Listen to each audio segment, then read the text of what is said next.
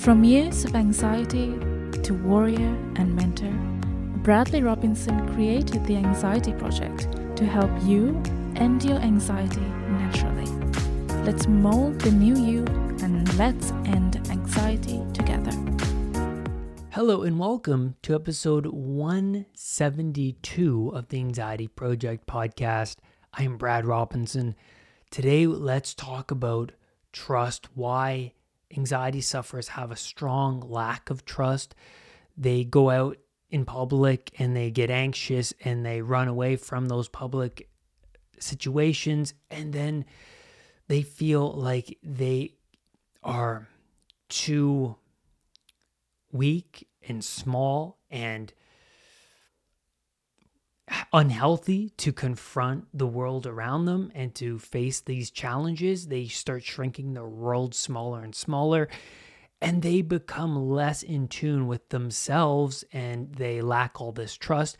And like my old self, I would project my pain and suffering onto the world. I would blame the world. I'd blame other people. I would say, oh, I don't trust people. I don't trust women. I don't trust society. I don't trust anything. And really, the shift needed to take place internally. Now, if you're new to my channel, I am a CBT cognitive behavioral therapist coach who helps others overcome anxiety because I went through anxiety and then I started to learn and teach myself um, to be a coach after I overcame anxiety and climbed this mountain. And then I, be- I became a NLP, which is neuro linguistic programming master practitioner. And now I help others. I have clients who I help overcome anxiety. Before we dive into this episode, all about trust, and how that relates to anxiety, I want to go over your comments on previous episodes, starting with Jake's Great. He leaves a comment on last week's episode saying, This episode is so valuable. I began to change some habits and I already feel a shift in my anxiety. My sleep has also improved. Many thanks, Brad. Well, thank you, Jake, for the comment. Sammy G says, I got rid of my TV that was in the bedroom. Now he's talking about last week's episode about sleep anxiety at anxiety at night. What a huge change, he says. Then no cell phones. I then found myself reading and listening to music instead. All it takes is self discipline and life becomes better. We have to take care of ourselves. Absolutely. Self improved goth says, This helps a lot. Many thanks, Brad. Well, I appreciate the comments. I want to know if the podcast has been helping you. So leave your comments. If you have something to say about what I've mentioned in this episode, leave your comments below. You can also also ask me anything. Go to unpluganxiety.com and ask me a question for a future Q&A episode. Now let's talk about trust. Could you say that a lack of trust is because you have a poorly underdeveloped conscience? It could be. If we look at Pinocchio in the movie, Pinocchio starts off as a wooden puppet who doesn't know any better. He doesn't know anything other than the confines of Geppetto's house. And we see the cricket, who is Pinocchio's conscience, right? The cricket is a bug, and your conscience is something that bugs you, right? And so we see the cricket as a tramp. We see him in messy clothes. We see him spouting ideological words that mean nothing and it's just nonsense. And it confuses Pinocchio even more when the cricket speaks. But as Pinocchio develops through the movie, as he steps outside into the real world, when he experiences malevolence, when he experiences tyranny, when he experiences chaos and and dread and when he starts to take on responsibility, he develops. But we see the cricket developing at the same time Pinocchio does. So, what does this tell you? That your conscience, the inner voice, the compass, the inner moral compass, for that to develop, you have to step outside into what's unfamiliar, into the unknown. And that's where you develop. Your conscience will de- will develop, but every your everything else, your your toughness, that's where it develops as well. So the world is full of fears.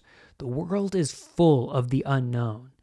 And you haven't proven to yourself yet that you can bear its weight, that you can survive. I remember a long time ago, I told my parents that I don't trust anyone, even them. And they looked shocked. They looked, I was in the car and they looked in the back seat and they were like, What do you, you don't trust us, your own parents? And I felt like I was not sure what I was talking about. It was like the conscience. It was like the cricket spouting off words, not really understanding them. Just no filter, just spouting things. And I felt like I did that at that moment. But then I started to think, okay, why don't I trust them? And eventually, years later, after I overcame anxiety and improved myself and forged this new Brad, I look back and I think, wow, I didn't even trust myself. That's where it was coming from. I was projecting something internally out into the world, I was blaming others. You know, it wasn't them, it was me. I wasn't confident in myself. I was scared of the world. I was a very anxious guy. And it takes courage to trust other people. Why? Because you know that you're full of snakes. You're you have the capability of hurting other people.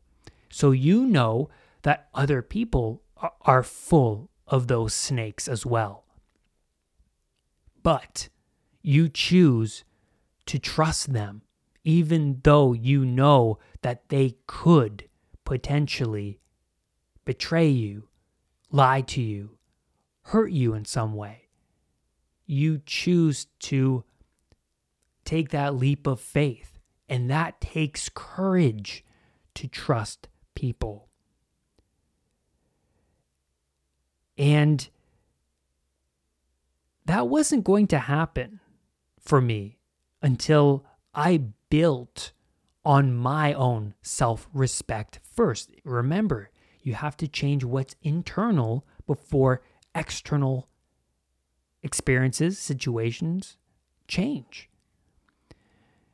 My sense of what's right and wrong in the world was it wasn't existent. That moral compass was spinning all over the place.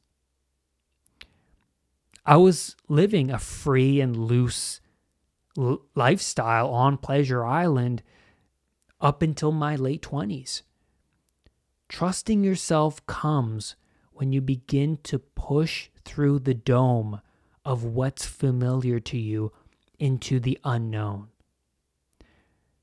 To desensitize yourself from anxiety, what do you do?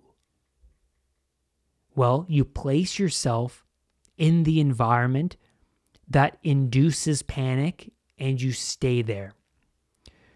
You have to show your unconscious systems that you won't die in this scenario. Your anxiety response is running wild. the red light is flashing internally. But if you run, you only shrink your world smaller and smaller. You begin to fear those scenarios. The dragon grows. Health anxiety sufferers have they they have no trust in themselves. They see uh, themselves as weak, hopeless, unhealthy and trapped people. The fire is where you forge the sword. If you don't put the sword into intense heat, you can't forge the sword. The intense pain of withdrawal, the intense pain of new habits, facing fear is what's necessary to develop and harden the mind. If you feel anxious being in a crowded place, buy tickets to a concert and go. When I was going to symphonies before COVID happened with Maggie, I was feeling very anxious being in that concert hall, sitting there feeling trapped, uh, like there's no way out, afraid of embarrassing myself if I got up to leave in front of other people who are trying to watch the symphony. And so I stayed there. I forced myself to remain in that environment, and my anxiety lessened and lessened the more times I placed myself there. That's desensitization. I'm starting to make associations that the environment no longer equals death, pain, that I can stay here and not die. So go to the mall and sit there for a period of time until your anxiety lessens from an 8, 9, 10 to a 4 and a 3. And then that's how you know the amygdala is getting the picture. And so for me, I wanted to show myself that I didn't need other people for reassurance or substances like ca- caffeine, weed, porn, beer, junk food. I didn't need those things to to comfort me. That I am more than those things. I wanted the discipline. I wanted to show to myself that I can be independent. And so I was so dependent that I obsessed about being independent. And so, why do you want to overcome anxiety? Ask yourself that question. The reason why I wanted to overcome anxiety in the past was because I felt like I was a slave to all of these impulsive tendencies. I felt very dependent on the things around me. I wanted to free myself of this dependency. That was number one. And so, what I decided to do was I decided to isolate myself through my recovery. And I'll describe that in more detail the family and friends around me, they didn't know that change was possible for me. They helped comfort me when I was at my worst. But comfort only keeps you in one place. It only keeps you in what's familiar. But if what's familiar is still causing you pain, where do you go? Outside of the dome of what's familiar. So as soon as I stepped outside of comfort, I was separating myself from others and focusing on my higher self. I became selfish in the healthier sense. I sacrificed my time with my partner and my family to learn about anxiety and and at the same time i was developing a more independent person when i was at the library learning about anxiety or at the coffee shop or in my room, you know, I was learning how to be comfort comfortable uh, being alone. I was learning how to be more independent that way. So meditation, reading, watching and listening to my mentors, that was placed at the top of my values hierarchy. I wanted to show my unconscious mind that, hey, this is what I value. So I'm just going to subject myself to these things all the time and, and I'll see what happens. That, that was my thought at the time. I was like, I want to see what happens if I just learn from my mentors. I start doing these new routines and I start breaking up these patterns continuously. Let's just see in a week, two weeks, a month, two months, what happens? Because what do I have to lose? I've been suffering from anxiety for decades. I've been dependent on all these things for decades. I was, I became obsessed about self development. But it all starts with a mindset shift that in the unknown, that's where you're going to learn and gain the tools necessary for that development. And then I began to reduce my complaints and my concerns that I was usually expressing to other people. And I started to not say anything rather than complain. So when I was around Maggie and I felt distress about going to the symphony, that I might have anxiety, I started to not say that because it made me feel more weak when I would say things like that. And so I stopped saying that. And I decided to take on this dragon internally rather than to look for comfort in my family and my partner. And that was my routine. I would usually tell other people my struggles, hoping hoping they would pat me on the back. Now, it's so interesting because in Harry Potter, in the Order of the Phoenix, he does this very thing, and it resonated with me in my journey. At one point, if you don't know the story, a new Defense Against the Dark Arts teacher comes into Hogwarts Dolores Umbridge, who works for the Ministry of Magic.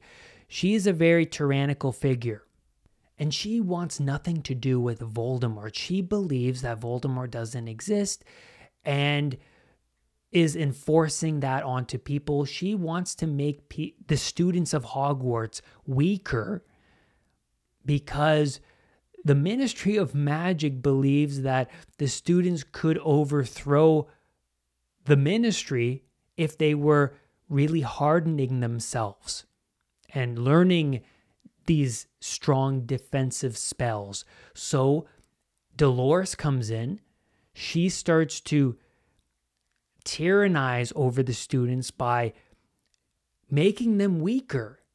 She says, We're not going to learn these spells, you're going to read books instead. And the students are outraged especially Harry, because Harry Potter saw Voldemort come back. And he's telling Dolores, You're lying to everybody. I saw Voldemort. He's back. We need to harden ourselves and learn these powerful spells. And then Dolores sends him to detention. And in detention, Harry has to write out lines saying, I shall not tell lies. But when he's writing out these lines, they are scraping into the back of his hand like like a razor blade.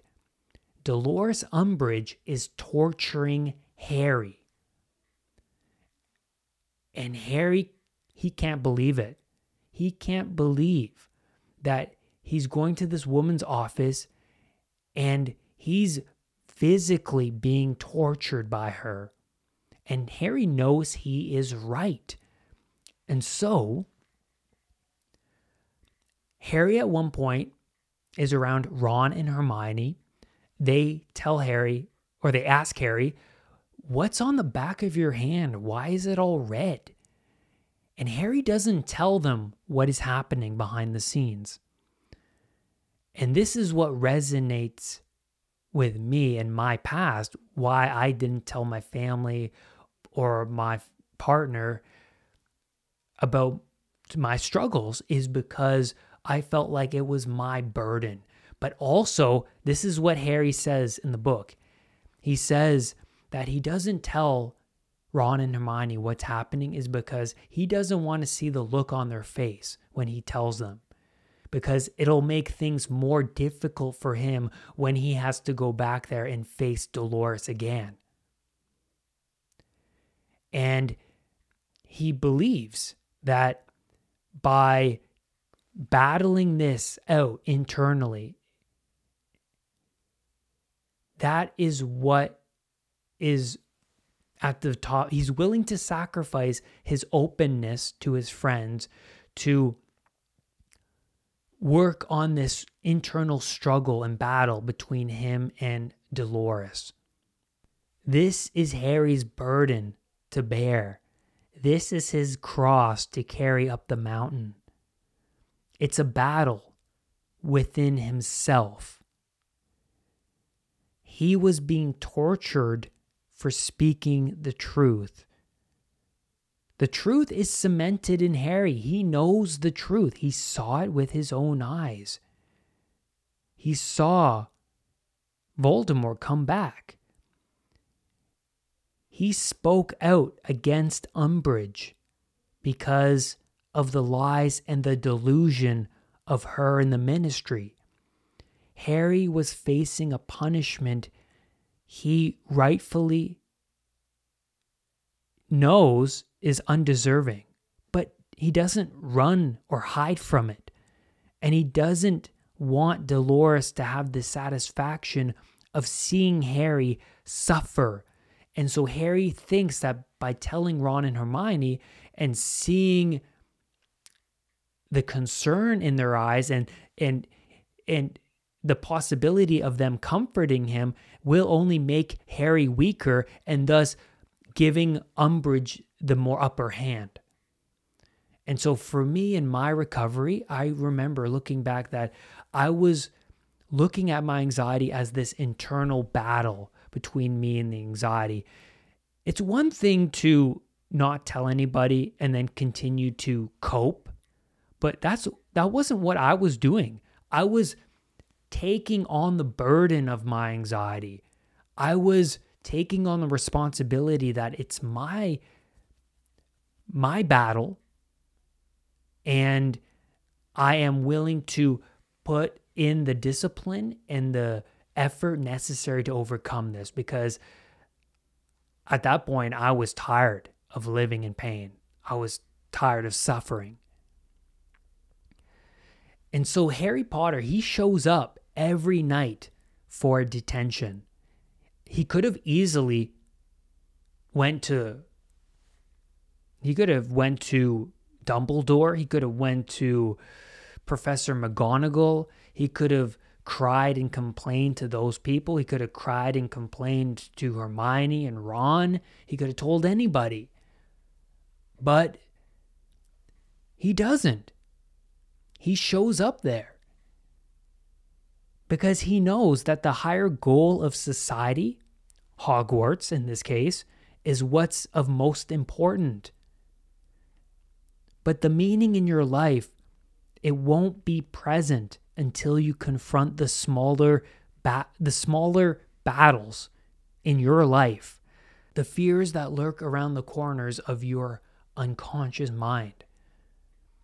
So I love Harry Potter. I those books are absolutely astonishing and that particular scene really spoke with me because it connected with what I was battling when I took on the responsibility of the anxiety I was currently facing. I knew things weren't going to get better if I continued to cope. And reassurance seeking was one of those habits that I used to do. And I and I knew that okay, this hasn't been working for me. I was very cognizant and aware that this habit wasn't working for me. And so I said, I want to do the opposite. I want to face my challenges head on, voluntarily. And that's where I'm going to leave you on today's podcast episode. Make sure you go over to the YouTube channel. I post videos weekly about anxiety, anxiety recovery. And this week, I put out a video on those unknown body pains, body zaps, a really powerful video that you need to check out, talking about the symptoms of anxiety. Now, before I go, make sure you subscribe to the YouTube channel and you leave your comments there and join that community of people who are tired of coping and want to overcome anxiety naturally. Do not let anxiety define who you are. I will see you on the next podcast episode. Bye for now. Brad's powerful anxiety recovery program is now available at unpluganxiety.com. The Anxiety Project program is downloadable and puts the power of anxiety recovery in your own hands. Visit unpluganxiety.com for more details. Recovery starts now.